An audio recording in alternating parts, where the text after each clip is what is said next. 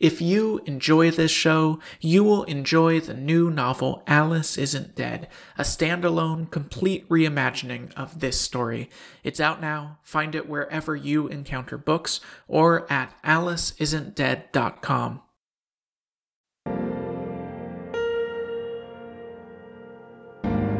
Did I know from the first time I saw you, Alice? It feels like I did. But I think our memories of these things get clouded. And maybe I didn't think anything, but hey, she's cute. That memory is so heavy with our love, it's almost impossible for me to lift it up and inspect it for what it is. Here's what I do remember you were not my first, but you were close. I dated Mindy Morris in high school. Mindy and I were friends, and then we knew we were more than friends, and we didn't know what to do about that. And then we did know. I wanted to keep it a secret, she didn't. We kept it a secret. I think a lot of people knew anyway. I thought my parents for sure had no idea. Eventually, I learned that they knew and were mostly okay with it. Later, they would be completely fine with it. In between, there was an adjustment. Not everything can be all right all at once. Then I was in college, and me and Mindy still were together, but we hardly ever saw each other. And then we weren't together, but we would still hang out on breaks when we were both back home. And then not even that. And I thought, this is good. This is good. It's time to be single for a while. Learn more about myself. I'll stay single for at least a few years and then see what happens. And three days later, I ended up in a study group with a student named Alice. And maybe I thought nothing much except that you were interesting and funny, and I liked the way you ran your hands through your hair when you were talking about something complicated. But now, in my memory, I remember thinking about my plan to stay single and looking at you and then thinking, well, shit.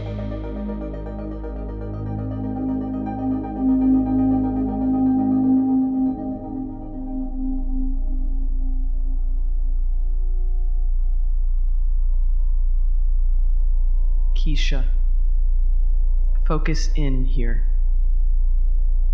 You're in a bad position a wandering attention isn't going to help you.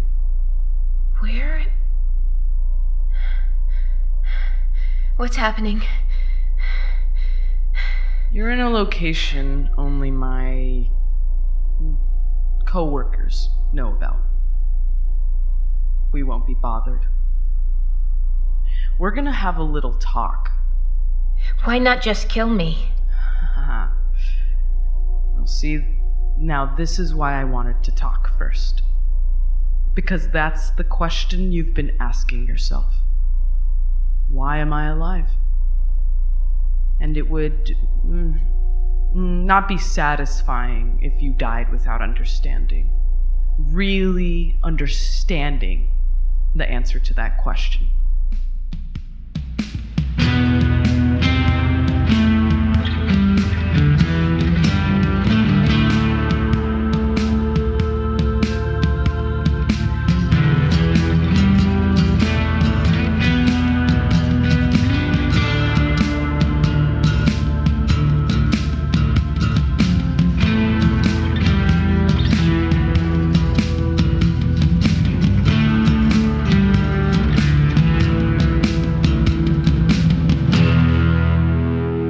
Alice Isn't Dead by Joseph Fink, performed by Jasika Nicole and Roberta Colindrez, produced by Disparition. Part 2, Chapter 10 Why Am I Alive?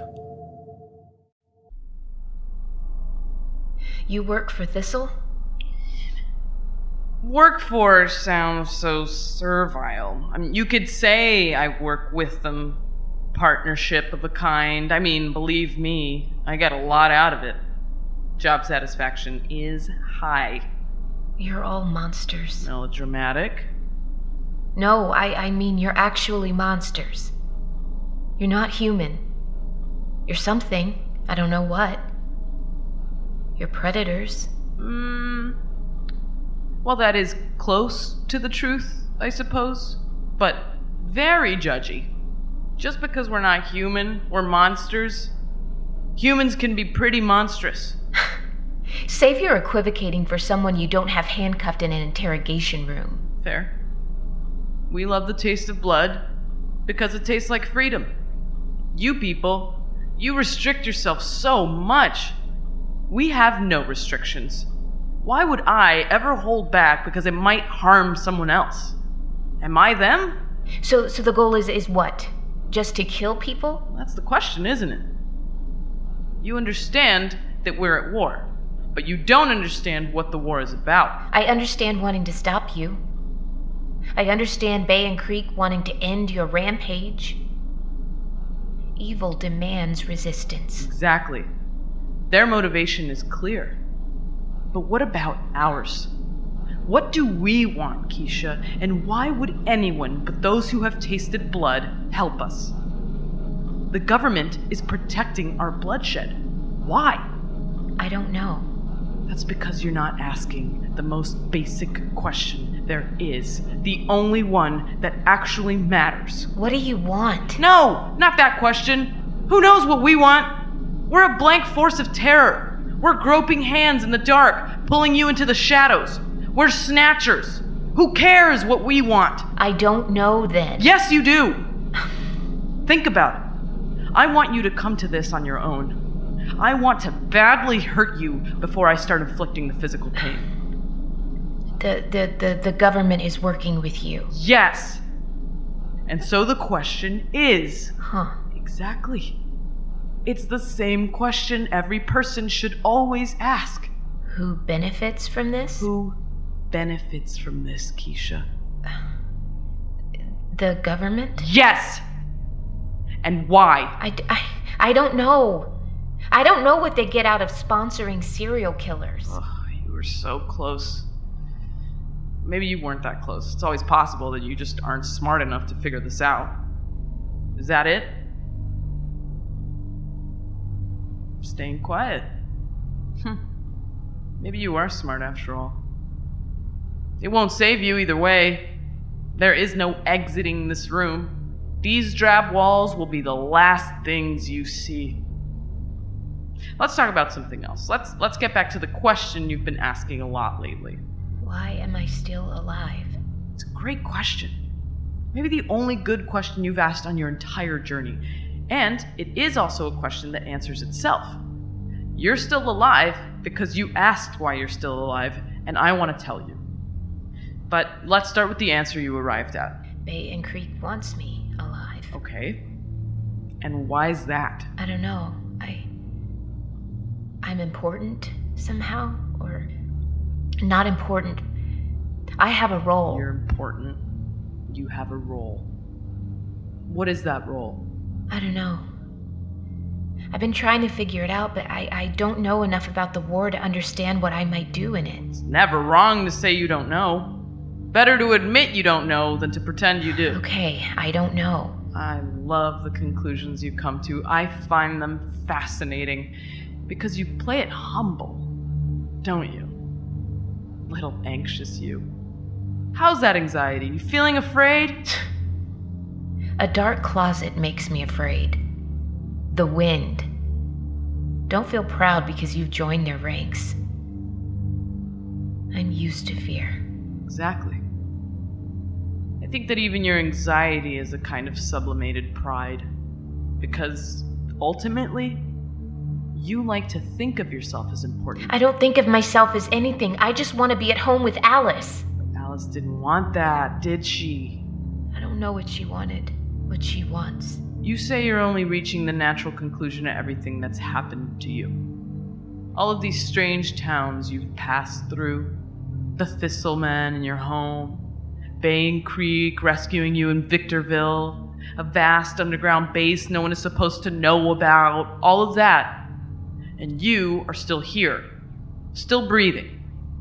And so, You must be important. I didn't say important. I have a role to play. Allow me to present an alternative conclusion based on the same evidence. The reason you're still alive is just because you're not dead yet. And everyone knows it.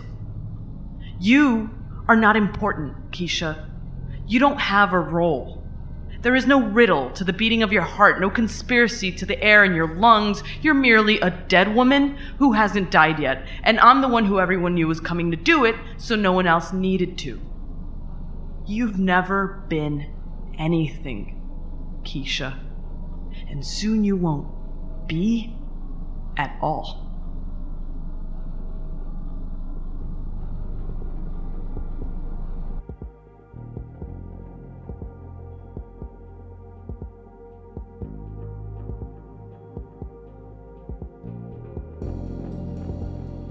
I was set on the idea of staying single, even as we started to date. I didn't allow myself to understand what we were doing as dating. We were friends who sometimes had sex. We went on dates, but weren't dating. Being with you felt better than anything. But there could always be something better. Don't accept what you have, reach for what you could theoretically someday have. I was honest with you. I'm not a good person to like, I would say. I don't want to get in a long term relationship right now. Sure, you would say. Sounds fine, you would say. Hey, let's drive to the beach. And we did drive to the beach. And it was cold and kind of miserable, but we took a walk anyway. At a certain point, somewhere between a pile of rotting seaweed and an inlet where water poured from a metal pipe, you took my hand and spun me around and then back toward you so that we were facing. And you kissed me for a long time. I was completely yours at that point. Maybe you knew it, even as I refused to admit it to myself. It was you that said, I love you first. Mm. We were talking on the phone, and you were getting to class, and you needed to hang up. Okay, I love you, bye, you said. Then you texted me. I think I just said I love you. I do. I did too. This all happened, Alice. I hold on to that. All of this happened. No matter what happens next.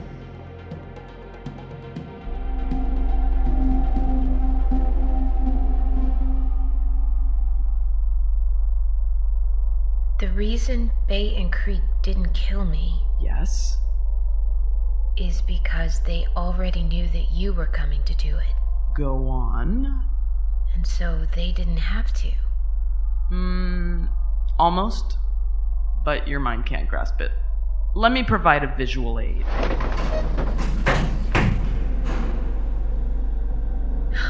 Oh my god. Yeah. It's an impressive place, right? We're in the base? Talk it out if you need to. The underground base. You. You work for Bay and Creek. Bay and Creek did decide to kill me. They sent you to do it. Now you've got it. You made so many assumptions about how Bay and Creek felt about you. I don't like people making assumptions. I needed to disabuse you of them before you died. So both Thistle and Bay and Creek want me dead. Something like that. Yeah, it's not a great position to be in. I wouldn't want to switch with you. Of course, if I did, I would be able to get away easily. I'd still kill you on the way out, too. Basically, nothing would change. You die in all possible versions of this moment. So you aren't with Thistle. You're, you're playing both sides of this war. The fascinating thing about war, while having two sides is convenient, it turns out it's not absolutely necessary.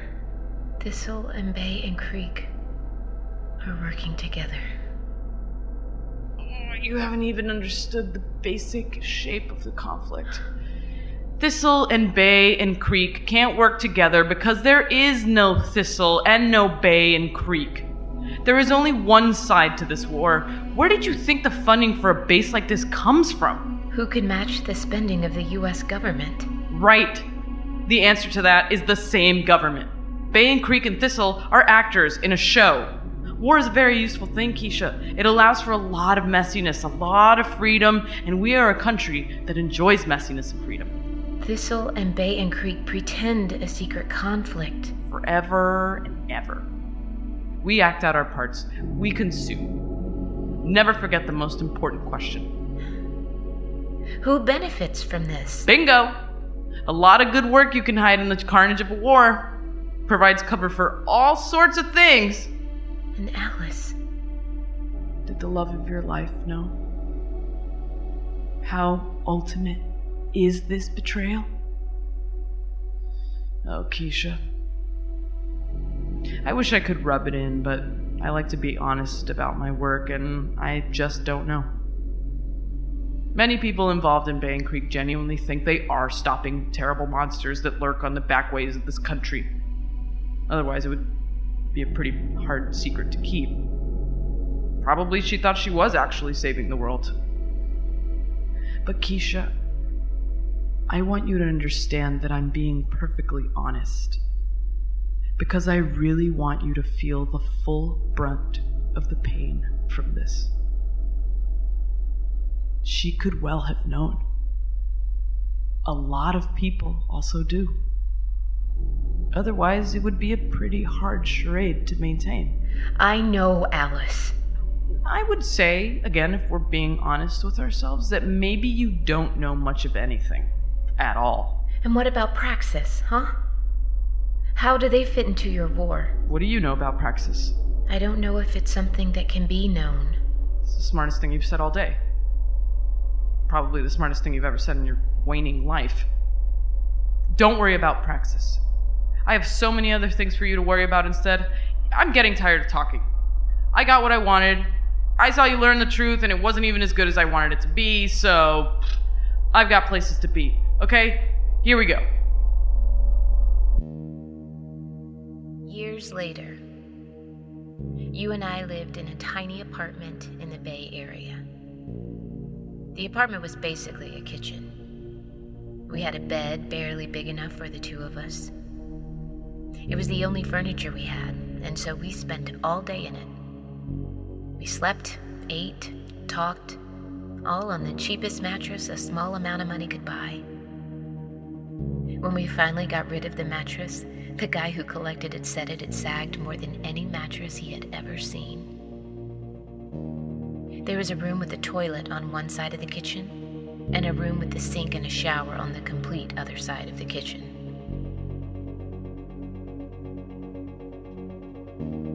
Moving in together was not easy.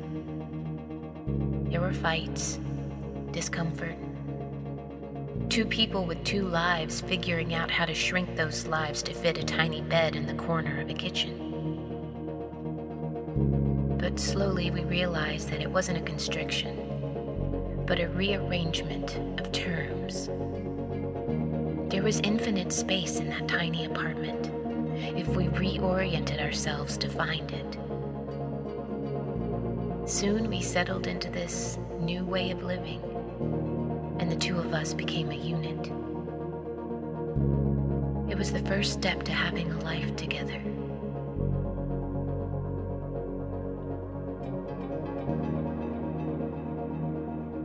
But the realization that this life could be indefinite, could have the same length as the lives of our physical bodies, that didn't come until the death of my father. We were staying in my mother's house on a guest bed that was bigger than the one in our apartment. I was still in shock, and my head didn't feel quite attached to my body. We laid facing each other during the day. I don't remember the context. Were we taking a nap? I just remember the sunlight on your face. Then I said, I could spend my life with you. And you said, that would be nice. We wouldn't get married for another few years, but that was the moment that the possibility of forever laid itself out for us. At least that's what I thought. I never foresaw this room. This room I will die in. And never again see that woman who laughed in the study group, who kissed me on the beach, who took my hand and walked with me into the rest of our lives.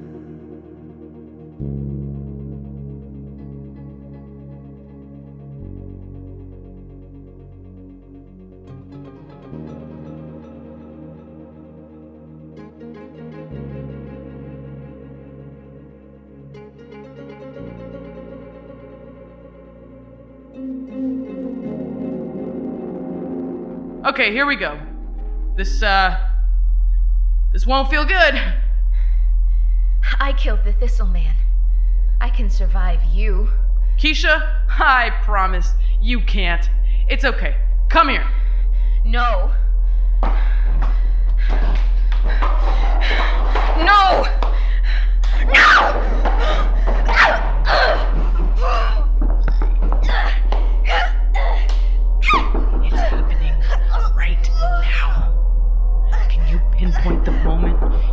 Start to die? One sec. Finishing up here.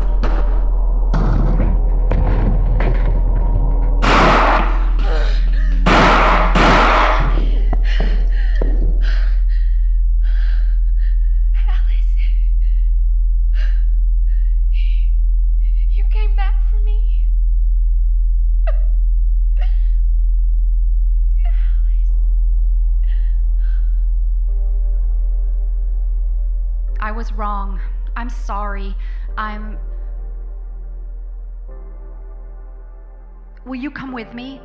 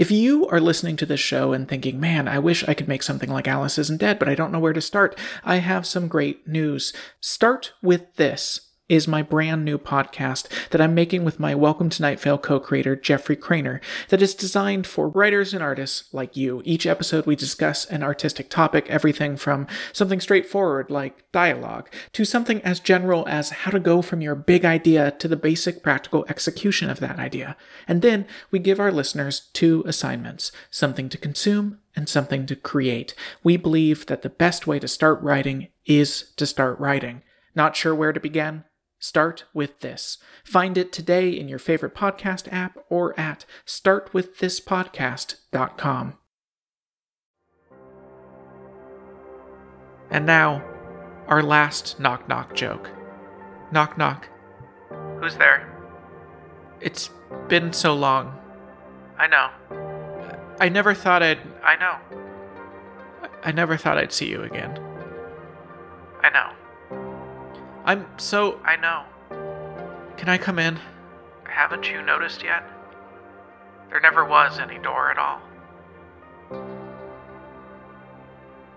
This has been a production of Night Vale Presents. Find out more about us and our shows at nightvalepresents.com.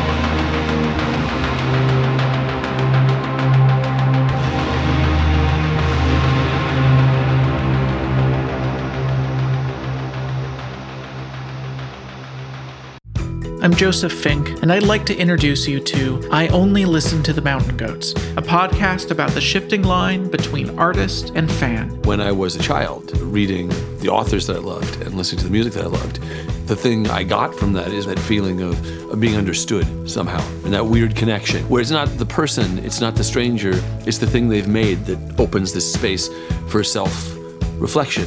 I only listen to the mountain goats. Find it wherever you listen to podcasts.